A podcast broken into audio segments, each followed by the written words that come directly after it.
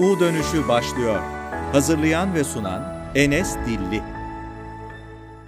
Merhabalar sevgili dostlar, hepiniz hoş geldiniz. Yeni bir bölümle tekrar karşınızdayım. Malumunuz bir gündemimiz var ve bu gündem üzerine biz sürekli konuşuyoruz, paylaşımlar yapıyoruz. Peki sorum şu, biz bu gündemi nasıl konuşuyoruz? Bu gündemi konuşmamızı sağlayan şey ne? Bugün bundan bahsedeceğim. Malumunuz ben e, İletişim Fakültesi mezunuyum. Halkla İlişkiler ve Reklamcılık bölümünü bitirdim. Bizim derslerimizden biri de iletişim dersiydi ve biz bu derste birçok iletişim kuramlarını görmüş olduk.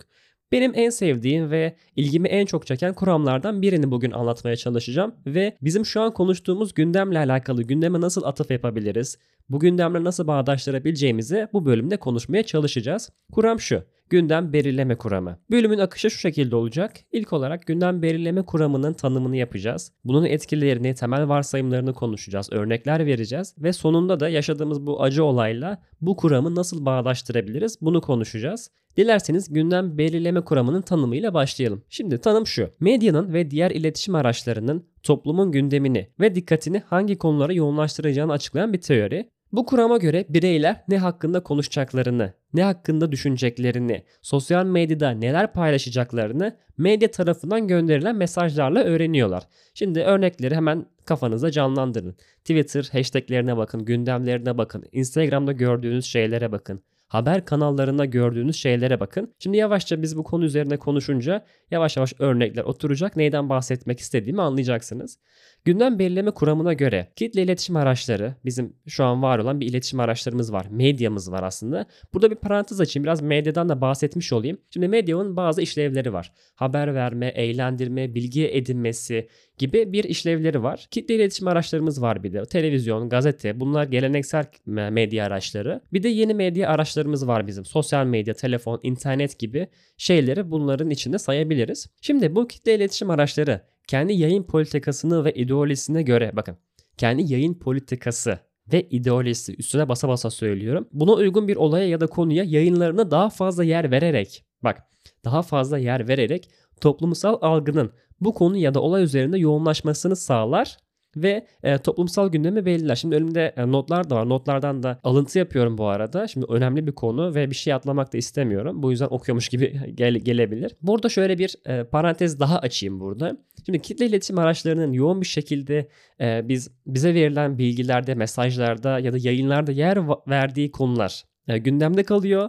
Bu araçların görmezden geldiği konular ise gündemin nezdinde yani gündeme göre ya da kamuya göre ya da halka göre e, önemini kaybediyor. Şimdi yaşadığımız bir olay var şu an. Daha sonra bunun örneğini daha da açacağım. E, fakat hani bazı örneklerde bahsedeyim. Şimdi iki haftadır yaşadığımız bir olay var. E, Filistin ile İsrail arasındaki bir çatışma. Aslında çatışma demeyelim bunu. Direkt soykırım diye söyleyelim bunu. Şimdi burada yurt dışı kaynaklarına daha çok baktığınızda şimdi siz e, Türkiye kaynaklarına, Türk kaynaklarına baktığımız için burada herkesin e, Filistin'in yanında olduğunu varsayıyoruz, görüyoruz zaten. Peki dünya gündemine baktığımızda e, dünya gündemi neyin yanında? Neyi görmezden geliyor ya da neyin üstüne basa basa söylüyor?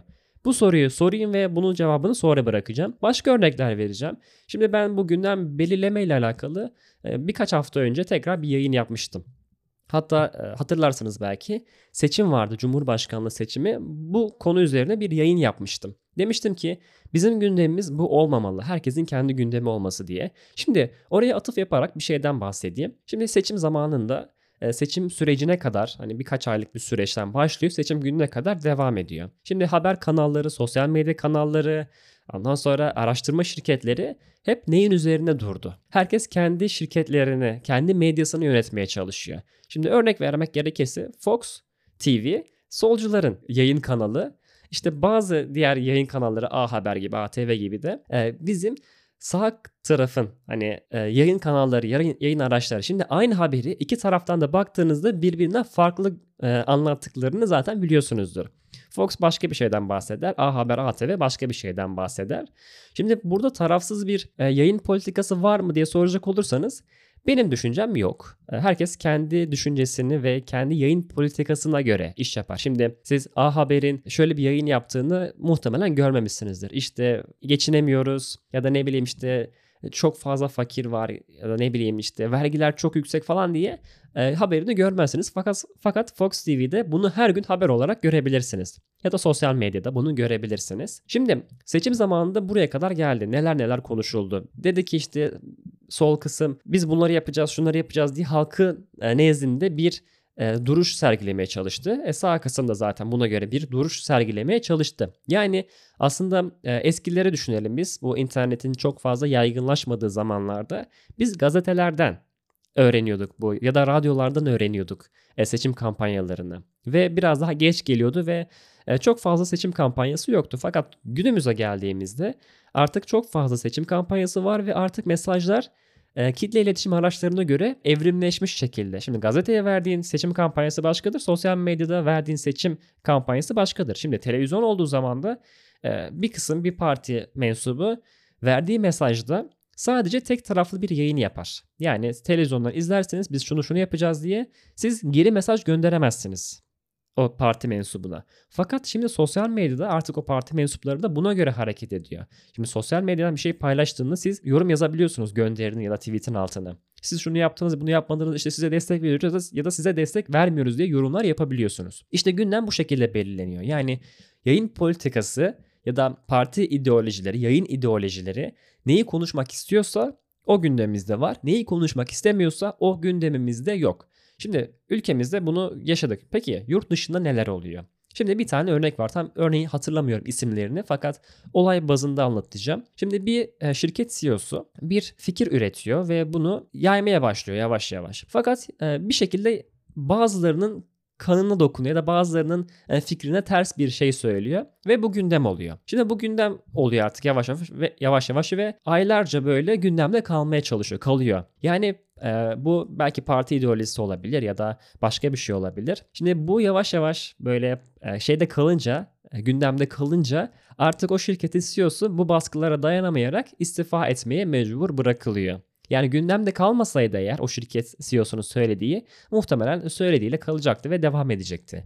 Fakat artık kamunun, medyanın baskısına dayanamayarak mecburen istifa, istifa etmeye zorlanıyor. E kendi ülkemizde de bu şekilde istifalara maruz kaldığınızı görebilirsiniz. Mesela benim hatırladığım bir örnek var. Bu pandemi zamanında e, kapanma başladığı zamanlarda böyle bir hengame çıkmıştı. İşte marketler talan edilmişti. O zaman İçişleri Bakanı Süleyman Soylu istifa mektubunu yayınlamıştı. Fakat sonra tabii istifa mektubu reddedildi. Bu da aslında medyanın e, gündemin e, bize göstermiş olduğu şeylerden birisi. Şimdi yakın geleceğe gelelim artık yavaş yavaş. Şimdi yakın gelecek dediğimiz şey aslında şu an yaşadığımız e, şeyden bahsedeyim. Aslında şuna, şuna da bir bahsedeyim ondan sonra örneklere geçsem daha iyi olur. Gündem belirleme kuramının bazı varsayımları var. Mesela e, medya toplumun dikkatini çekme ve odaklanma konusunda e, büyük bir etkiye sahip olduğunu biliyoruz. Artık her şey medyadan yürüyor. Yani medya bize ne veriyorsa biz onu almak durumunda kalıyoruz. İşte haber kuruluşları, televizyonlar, radyolar, gazeteler, internet ve sosyal medya gibi platformlar bu platformlarla beraber o mesajlar büyük bir kitleye ulaşmış oluyor. Hem Türk toplumuna hem de dünya toplumuna ulaşmış oluyor. Şimdi bir de hani ajanda ayarları diye bir şey var. Agenda setting diye. E, medya bir olayı bir veya bir konuyu haber yaparak toplumun gündeminde yer almasını sağlıyor. Bu da insanların bir konuya ne kadar fazla maruz kaldığına ya da ne kadar çok tartıştığına bağlı olarak o konunun önemli hale gelmesini sağlıyor. Şöyle bir örnek varsayın, varsayalım biz. Bir tane hırsızlık vakası var diyelim. Aklıma gelen bir örneği söylüyorum. Bu hırsızlık vakasında çok fazla konuşulmazsa eğer hırsızlık vakasını duymazsa ya da kadın cinayetini çok fazla konuşmazsan duymazsın. Ya da bir Müslümanın başörtüsüne laf eden birisi gündemde fazlaca yer bulmazsa o caniye o vicdansızlığı sen medyada, medyada fazla göremezsin. Sosyal bakın haberler, televizyonlar bunu haber yapmaz pek fazla. Sadece bir haberde 10-15 saniye görürsün ve bırakırlar. Fakat sosyal medyada biz hani kendi inancımız doğrultusunda sosyal medyada bazen gündem oluyor. Bu gündem doğrultusunda konuşabiliyoruz. Fakat yer vermezse gündem, medya patronları biz bunu konuşmuyoruz, konuşamıyoruz. Bir de gatekeeping diye bir şey var. Bu da haber kuruluşları hangi olayların haber yapılacağını ve nasıl sunulacağını karar verme etkisine sahip. Az önce bahsettiğimiz olaylar. Yani Fox'un yayın politikası ben bunu böyle ver, vereceğim der. Böyle vermek durumundayım der. A Haber, ATV başka bir şekilde bunu söyler. Yani bu da gündemin nasıl belirleyeceğini, belirleneceğini etkileyen bir şey. Bu da özetle aslında medya insanların zihinlerini etkileyerek onların düşüncelerini şekillendiriyor. Yani medya aslında gerçeği ters yüzde edebilir. Yani bir gerçek vardır. A e, TV'si, A Haber, A Haber değil yani. A e, örneği ya da ya Z haber işte başka bir şekilde anlatır. X haber başka bir şekilde anlatır. Değiştirir, perdeler bir şeyler yapar. Bu da e, bizim zihinlerimize bu şekilde etki uyandırır. Şimdi arkadaşlar benim bu konuyu asıl anlatmamın sebebi az önce bahsettiğim örnekler evet gerçek. Fakat benim asıl anlatma, anlatmak istediğim şey şu an yaşanan e, Filistin is neyse e, durumun durumunu anlatmak istiyorum. Şimdi iki haftadır bu gündemde yer alıyor. Şimdi biz zaten yıllardır bunu yer yer gündemde görüyoruz. Aslında bu kadar sık olmuyordu tabii ki de benim hatırladığım kadarıyla. İşte Ramazan ayında bir gün e, o şerefsizler geliyor Gazi'de baskın düzenliyor. Birkaç kişinin canını yakıyor. Şehit haberi alıyoruz. Birkaç gün konuşuluyor ve gidiyordu. Fakat şimdi olay başka bir seviyeye geldi ve artık tüm dünyanın gündeminde yer aldı. Evet sürekli bizim Türk gündemimizde, Türk e, medyasında yer alıyor zaten bu. Fakat dünyada artık bir işte İsrail artık durmalı e, gibi işte ya da ne bileyim barış anlaşması yapılmalı diye söylenip bırakıyorlardı. Şimdi tüm dünya konuşuyor bunu. Tüm dünya bu soykırımı konuşuyor. Fakat nasıl konuşuyor? Şimdi biz az önce bahsettiğimiz bir soru sormuştum ya. Türk toplumları bu e, gündemi, bu olayı Filistin'in yanında olduğunu açıklayarak zaten söylüyor bahsediyorsunuz, görmüşsünüzdür haberlerde görüyorsunuzdur. İşte İsrail bebek katili hastaneyi bombaladı gibi gibi şeyler söylüyoruz ve biz İsrail'i kınıyoruz. Yani kınamak değil yani lanet ediyoruz artık. Fakat gel gelelim yurt dışında yani dünya genelinde dünya medyası buna ne diyor? Amerika Zaten medya patronlarının en büyükleri o.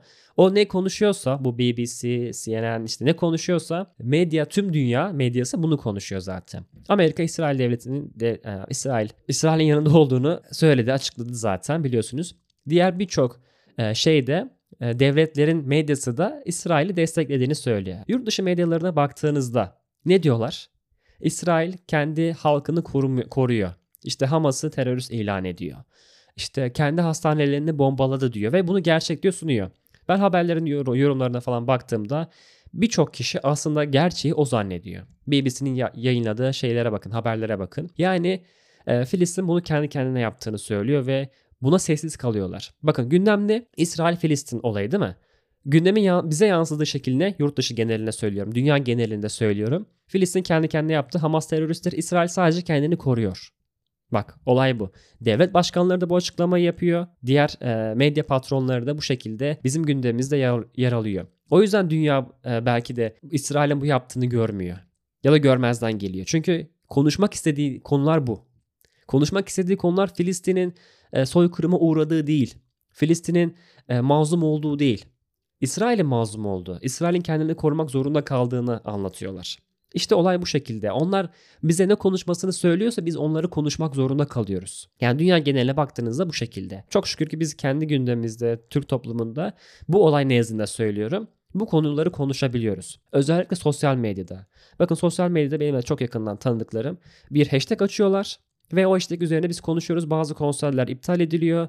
Bazı olaylar işte istifa, bazı kişiler istifaya zorlanabiliyor. Mesela az önce bir haber okudum bu podcast'i kaydetmeden önce. Bir şirketin CEO'su, teknoloji şirketinin CEO'su e, İsrail, lehin, İsrail aleyhine ve Filistin lehine bir açıklama yapıyor ve istifaya zorlanıyor. İstifa etmek zorunda kalıyor. Niye? Çünkü konuşmasını istemiyorlar.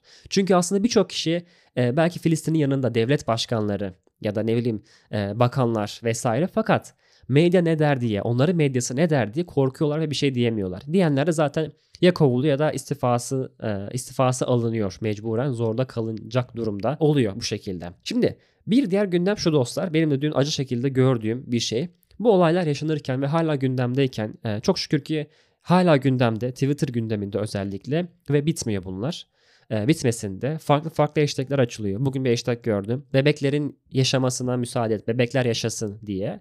E, ve yabancı bir etiketle bu tüm dünya basını aslında e, bunu konuşmak zorunda artık. Bunu baskılayamıyorlar. O yüzden hep sürekli söylüyoruz ya biz kendi medyamızı yönetmek zorundayız. Türk medyası olarak bunu söylüyorlar zaten. Biz ne kadar ki Türk olarak değil İngilizce bazında söylememiz gerekiyor. Yani o hashtagler Türk hashtagler, Türk kelime, Türkçe kelimelerle yazılan hashtaglerin bir etkisi yok. Çünkü zaten Türk toplumu Filistin'in yanında.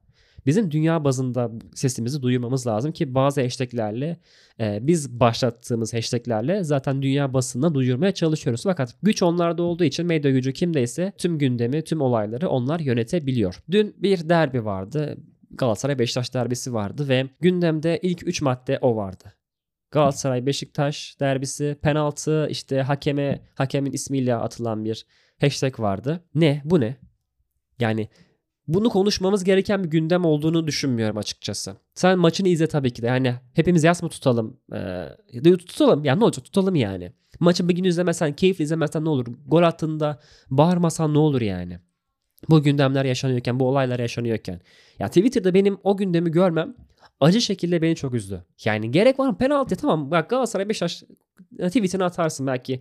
Yani TRT Haber'dir, başka futbol haber e, haber kanallarıdır. Bugün maç vardı gibi tweetler atabilir. Oradan gündem olabilir. Fakat yani penaltıdır, hakemin bilmem şeyidir, kararıdır. Bunu konuşmanın yeri ve zamanı mı? Bak işte gündemde olduğu için ben şu an bunu konuşmak zorunda kalıyorum.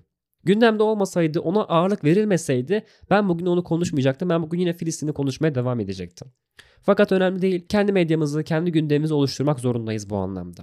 Peki olay ne? Yani olayın sonucunda ne yapacağız?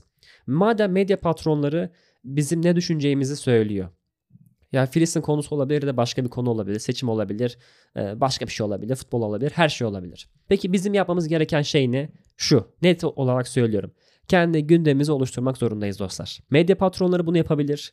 Bize ne konuşacağımızı söyleyebilirler. Fakat biz bilinçli olursak özellikle gençler olarak bilinçli olursak biz ne konuşmamız gerektiğini söyleyebiliriz. Ben medyayı bunun için kullanıyorum. Ben bu kadar takipçi bunun için istiyorum.